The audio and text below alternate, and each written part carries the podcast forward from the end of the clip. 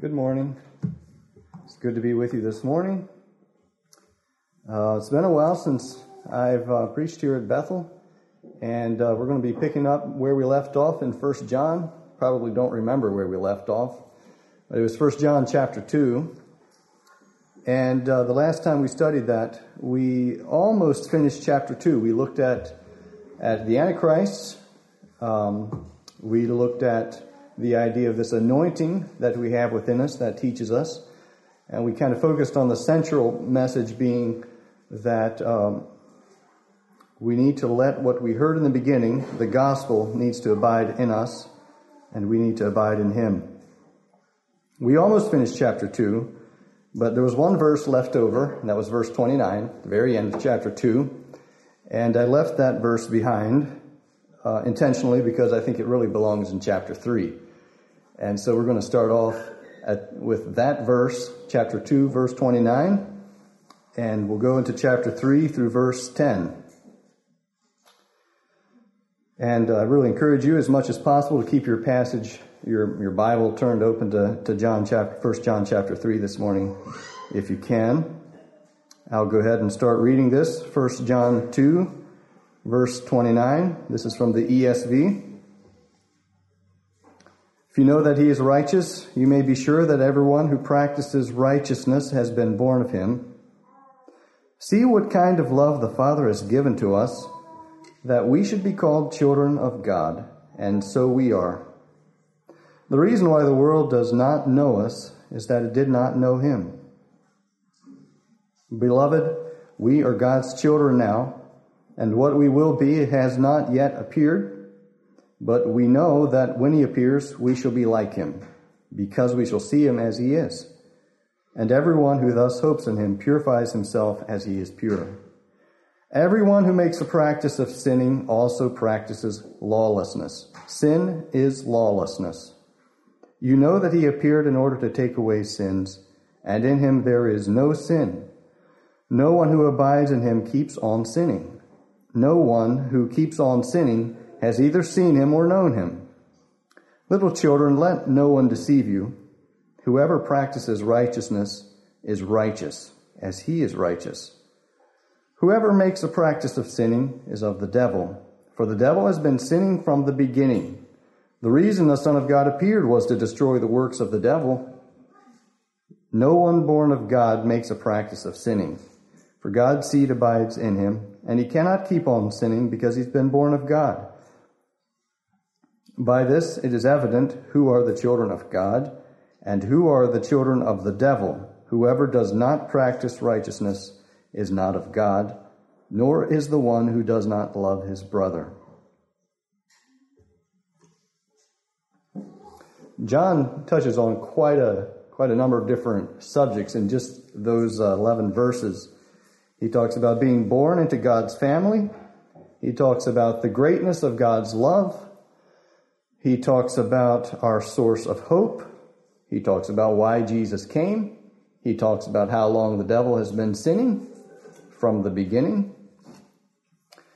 But the, the main theme here is, is highlighted by a word that occurs seven times in the English Standard Version, and it's the word practice or practices. Uh, John is, is putting a lot of emphasis on behavior in this passage.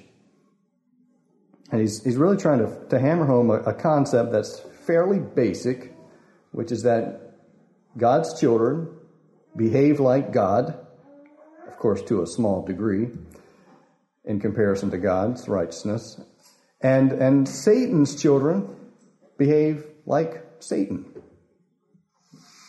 Here's how we're going to study this. Uh, first, we're going to look at um, this idea of, of being God's children and being born into God's family. And then we'll look at how, as, as God's children, how we ought to behave. And then finally, we will uh, take a step back and, and try to see how, how is this passage useful to us today. So, in verse 29, we, it says we can be God's children. If you know that He is righteous, you may be sure that everyone who practices righteousness has been born of him. Um, John has been emphasizing God's righteousness right from the start of this letter. I mean, he barely got to, to verse 5, and he's already announcing God is light, and in him is no darkness at all. And, and now he's saying, well, you, you know that God is righteous. Those who practice righteousness have been born of the one who is righteous.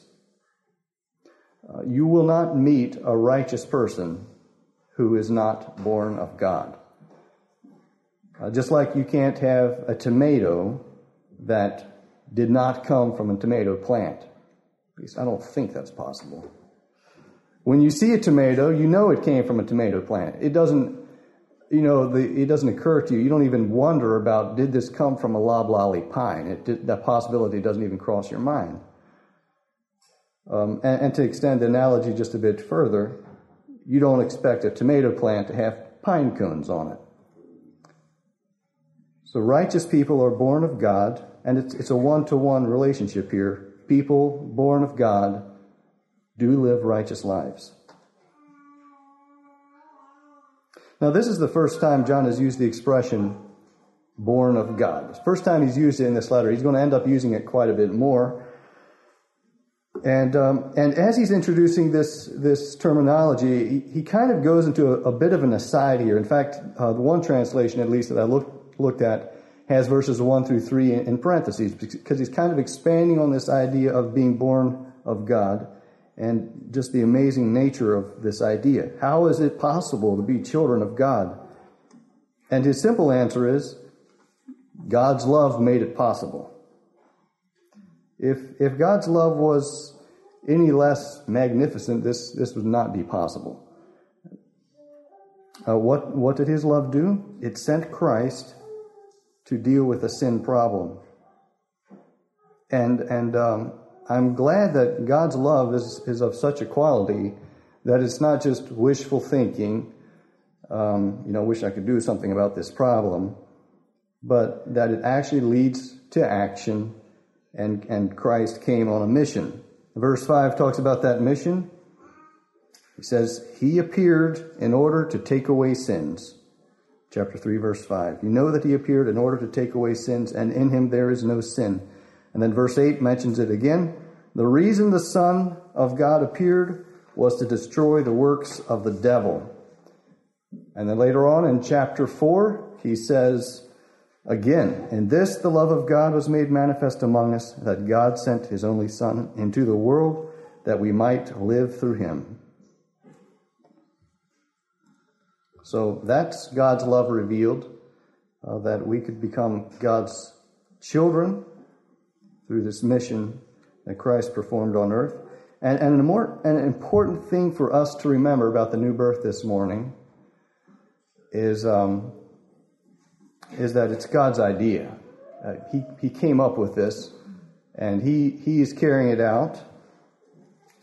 And it's, he wants us to be his children. He wants us to be like him. And so that remembering that idea can be a pretty reassuring thing when you when you look at your own life and realize how far you've got to go yet.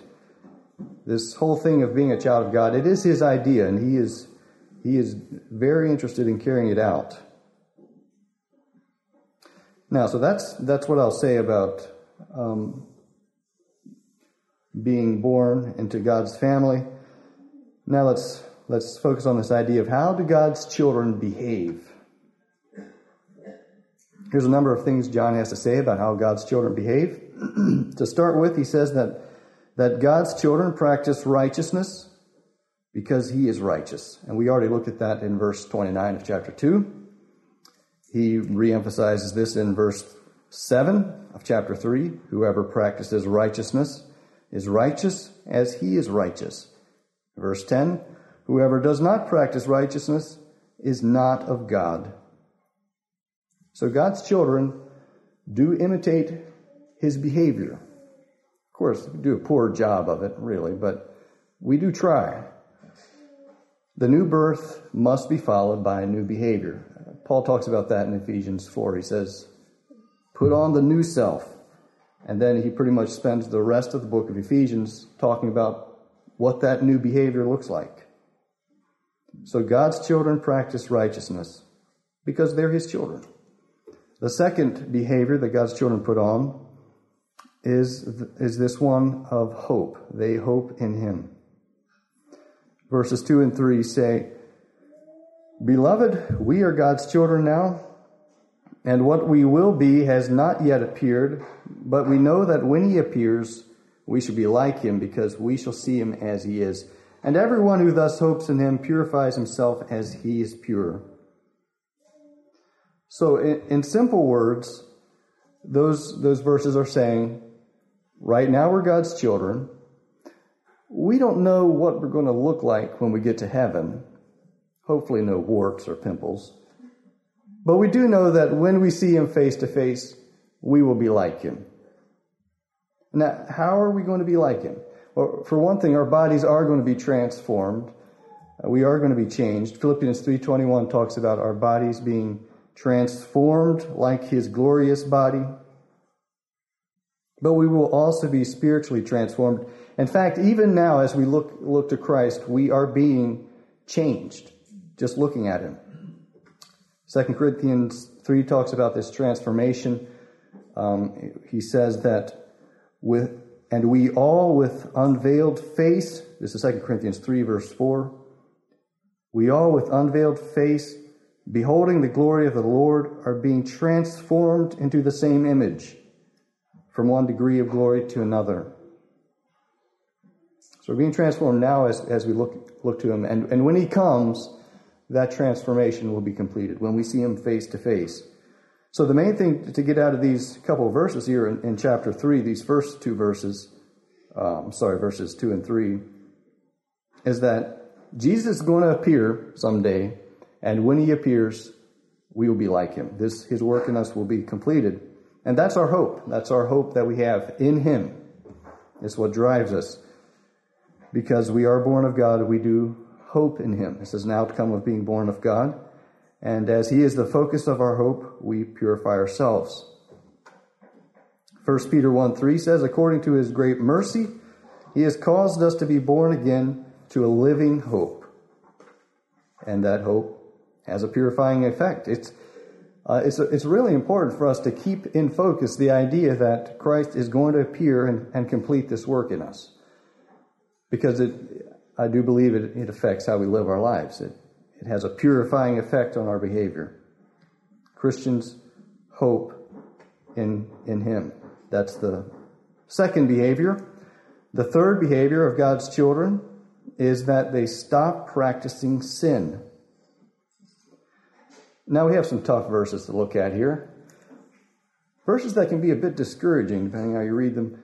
Because he has several things to say about sinning that makes it sound like he is teaching perfectionism as though um, Christians stop sinning altogether. He says in verse 6 No one who abides in him keeps sinning. No one who has seen him or known him keeps on sinning. That's in, also in verse 6. Verse 8 Whoever makes a practice of sinning is of the devil. Verse 9 No one born of God makes a practice of sinning, for God's seed abides in him, and he cannot keep on sinning because, because he has been born of God. Is John saying that Christians, real Christians, stop sinning altogether? I, I don't think so. Not if we look at other verses in 1 John, for one thing. Uh, back in chapter 2, verse 1, he says, If anyone does sin, we have an advocate with the Father. So, seems like, um, you know, that advocate's there for a reason. It's, it's, it's not like we, we just needed the advocate there once and, and um, we need the advocate on an ongoing basis. If anyone does sin, we have an advocate with the Father. Then at the end of 1 John, in chapter 5, verse 16, he says, If anyone sees his brother committing a sin not leading to death, he shall ask, and God will give him life. And I'm not sure uh, what that means, God will give him life, but I do know that what the first part of that means, brother committing a sin, means that our brothers probably aren't going to stop sinning altogether either, and we won't either. Uh, Jesus, in his model prayer, taught us to pray, forgive us our trespasses, forgive us our debts. Hebrews 12 tells us to lay aside the sin that so easily entangles. Of course, we're supposed to lay it aside, but the reality is it is easily entangling. James 3 talks about the fact that we all make many mistakes. So there's pretty broad evidence in the New Testament that Christians still sin now and then. And I'd say we've probably got some personal evidence as well. What kind of sinning is John talking about here in, in chapter 3 then? This is a pretty important question because um, the kind of sinning that he's talking about identifies somebody as not being a Christian. One pretty important clue here is, is the grammar that John is using here. It is grammar that expresses a continued action when he talks about sinning. Uh, it's not as obvious in the King James Version. Uh, for example, in the King James Version renders verse 6 Whoever abideth in him sinneth not. And verse 8 He that committeth sin is of the devil. And verse 9 Whoever is born of God doth not commit sin. But other translations uh, do pick on this kind of continuing action and, and um, express it more clearly. The NIV would use expressions like keep on sinning or continues to sin. Um, the New American Standard would use an expression like practices sin. And then, uh, as I write here in the ESV, it talks about making a practice of sin and, and practicing sin. So he is talking about an ongoing pattern here, which helps us out some. Doesn't give us a, us a totally clear picture yet exactly what he what he's referring to, and I, and I wish he would have spelled it out more, but but um, he didn't. And um, you know this is inspired scripture, so I'm sure it is what it's supposed to be.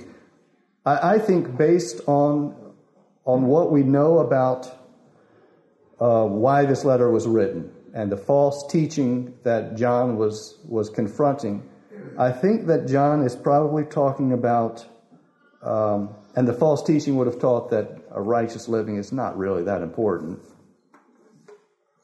And some false teaching would have actually made, um, would have said that um, you know sinning can actually, in a roundabout way, kind of bring glory to God and be a good thing.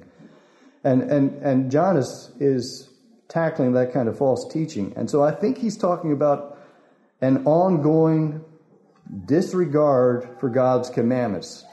Um, I think it's a it's a very careless approach to to what God is requires of us from uh, God's commandments. So to me, it's it's a difference between sinning occasionally, as a Christian is bound to do, and living in sin, living in disregard for God's commandments. Now, I, I, do want to be clear here and just kind of honor the language that is that we have here. That it doesn't use words like reckless or blatant or even living in sin. It doesn't use that language. It just says practices sin or practices sinning. So at face value, it's it's a fairly you know it's it's it's an ongoing thing. But he but um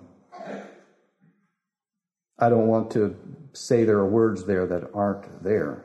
But I think he is talking about something fairly blatant.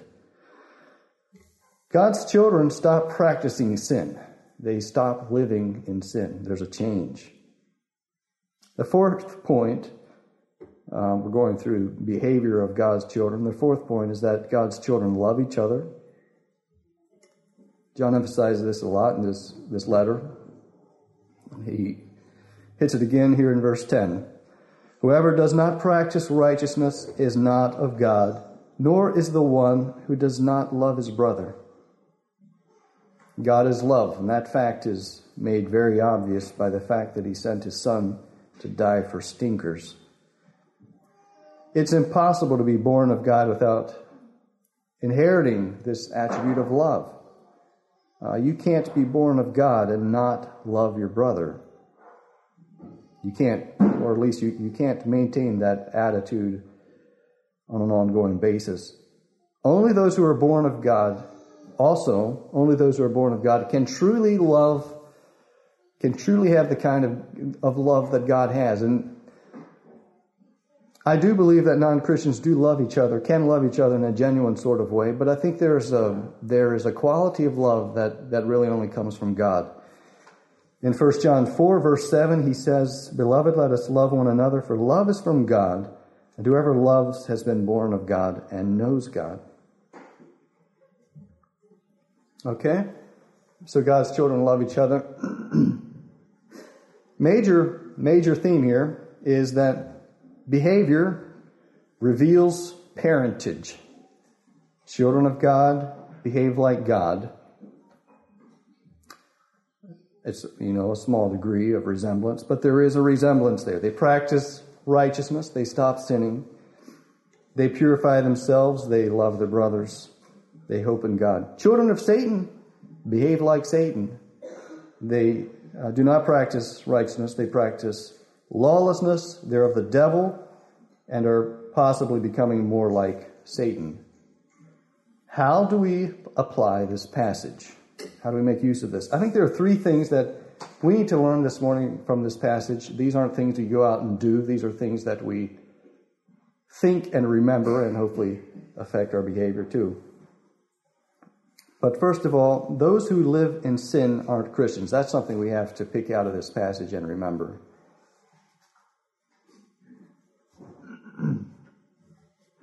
those who live in sin are not Christians. Back in chapter 2, John emphasized the idea that um, false teachers were not of us and they didn't belong. The fact that they left made it even more obvious. And I think in, in today's passages, he, he's kind of driving this point a little bit farther along that these false teachers who downplayed the importance of righteous living and weren't living righteous lives were not children of God. They were children of the devil. And I think here's how I imagine John's readers making use of what he's teaching them here. I imagine that, that some of John's readers heard these words, and for them, it was a light bulb moment, maybe. And, and it, it occurred to them, you know, this, this, this man who was in our circle, who was, who was not living a righteous life, was not a Christian, is not a Christian. And, and they reached that conclusion. And it was not judgmental or wrong for them to make that kind of conclusion. John gave them this teaching um, as, a, as a tool to identify those who really are not Christians. And, um, and, and so it was important for them to recognize those who were living unrighteously were not Christians. And, and for us today, it's important for us to recognize this also as we relate to others. People who continue to live in rebellion to God's commandments are not Christians. Uh, this isn't this isn't a license for us to go around and, and recklessly decide who is and who is a Christian and who isn't. But um, and there will always be some people we are certain are Christians, and some we honestly don't know because we don't know them that well. But if we do know someone who is living in sin, um, we're not really doing them any favors by kind of acting like we don't know where they're at or we don't know where they're going. The reality is, if they're, if they're ongoing living in rebellion to God's commandments, they are not Christians. And they need, they need to be born again. They need to stop sinning, but more importantly, first of all, they need to be born again. Because that affects how we relate to them. It affects um, it, it affects how we pray for them. Those who live in sin aren't Christians. That's, that's the first point. The second application of this is that sin is unnatural for the Christian. Ephesians 2, verse 10 says, We are his workmanship, created in Christ unto good works. We were regenerated for the purpose of doing good, not evil. Uh, it's unnatural and weird for Christians to sin. Um, sin is lawlessness. It's rebellion. It's what Satan is all about. It's what Jesus is all against. And uh, the Son of God appears appeared to destroy the works of Satan, so, and, he, and he came to take away sins. That's what's taught in this this passage here in chapter three. So for us to sin is is going against his mission. It's a very unnatural and, and sad thing. It's like playing for the wrong team. Back in 1964, there was a famous um, uh, there was a famous football player, famous kind of for the wrong reasons. His name was Jim Marshall. He was a defensive end who played for the Vikings. And on one day in October, they were playing the 49ers, and the defense was out in the field. The 49ers had the football, and somehow they managed to fumble it, and Jim Marshall picked up the football. I don't know exactly how the football was lost or how Jim Marshall ended up with it, but he took off and ran 66 yards into the end zone and celebrated. And uh, unfortunately, it was the wrong end zone. He run 66 yards in the wrong direction and scored points for the wrong team. And it has gone down in history as being one of the most embarrassing plays ever in professional football. Sin is, is like making a play for the wrong team. And it should be more than embarrassing. It, it should really grieve us. Um, because our, our goal should be to serve, you know, our goal is to serve our side as, as best as possible, to serve Jesus as best as possible. And, and yeah, it's, it's inevitable that we're going to make mistakes just because of who we are, but we should be sorry about it. We should see it as, as being unnatural. It's not what we were designed to do. And, and we should never get to the point where it's just kind of something we shrug off.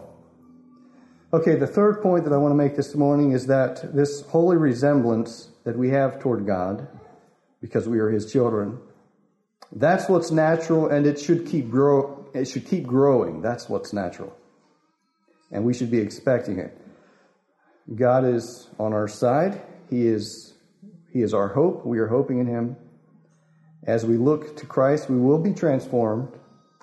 We should be expecting growth we should be expecting maturing. We're, we're always going to see flaws and weaknesses, and maybe that's kind of part of the process as, as we mature. We see more weaknesses. But we should not decide that a, a spiritual plateau is, is normal or that it's, you know, it's okay and, and acceptable. Think about it. If, if those who hope in Him purify themselves, and we get to a point where that purification is kind of stalled, what does that say about our hope? If those who uh, look to Him are, are transformed from glory to glory, and at some point that transformation kind of stalls, what does that say about how we're looking to Him? So, this holy resemblance should be growing. We should be expecting that. And if, if we don't see um, increased maturing in our lives, then then we have certainly need to get back to the basics and, and be concerned. The resemblance should keep growing.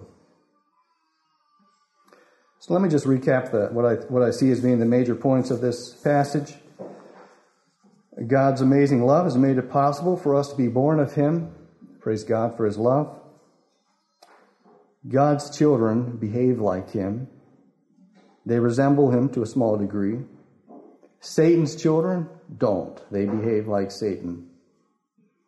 Those who continue to live in sin are not Christians. And sin is unnatural for Christians, and we should always see it that way. And finally, we should expect our resemblance to God to continue to grow as He works in us. God bless you as you follow Him.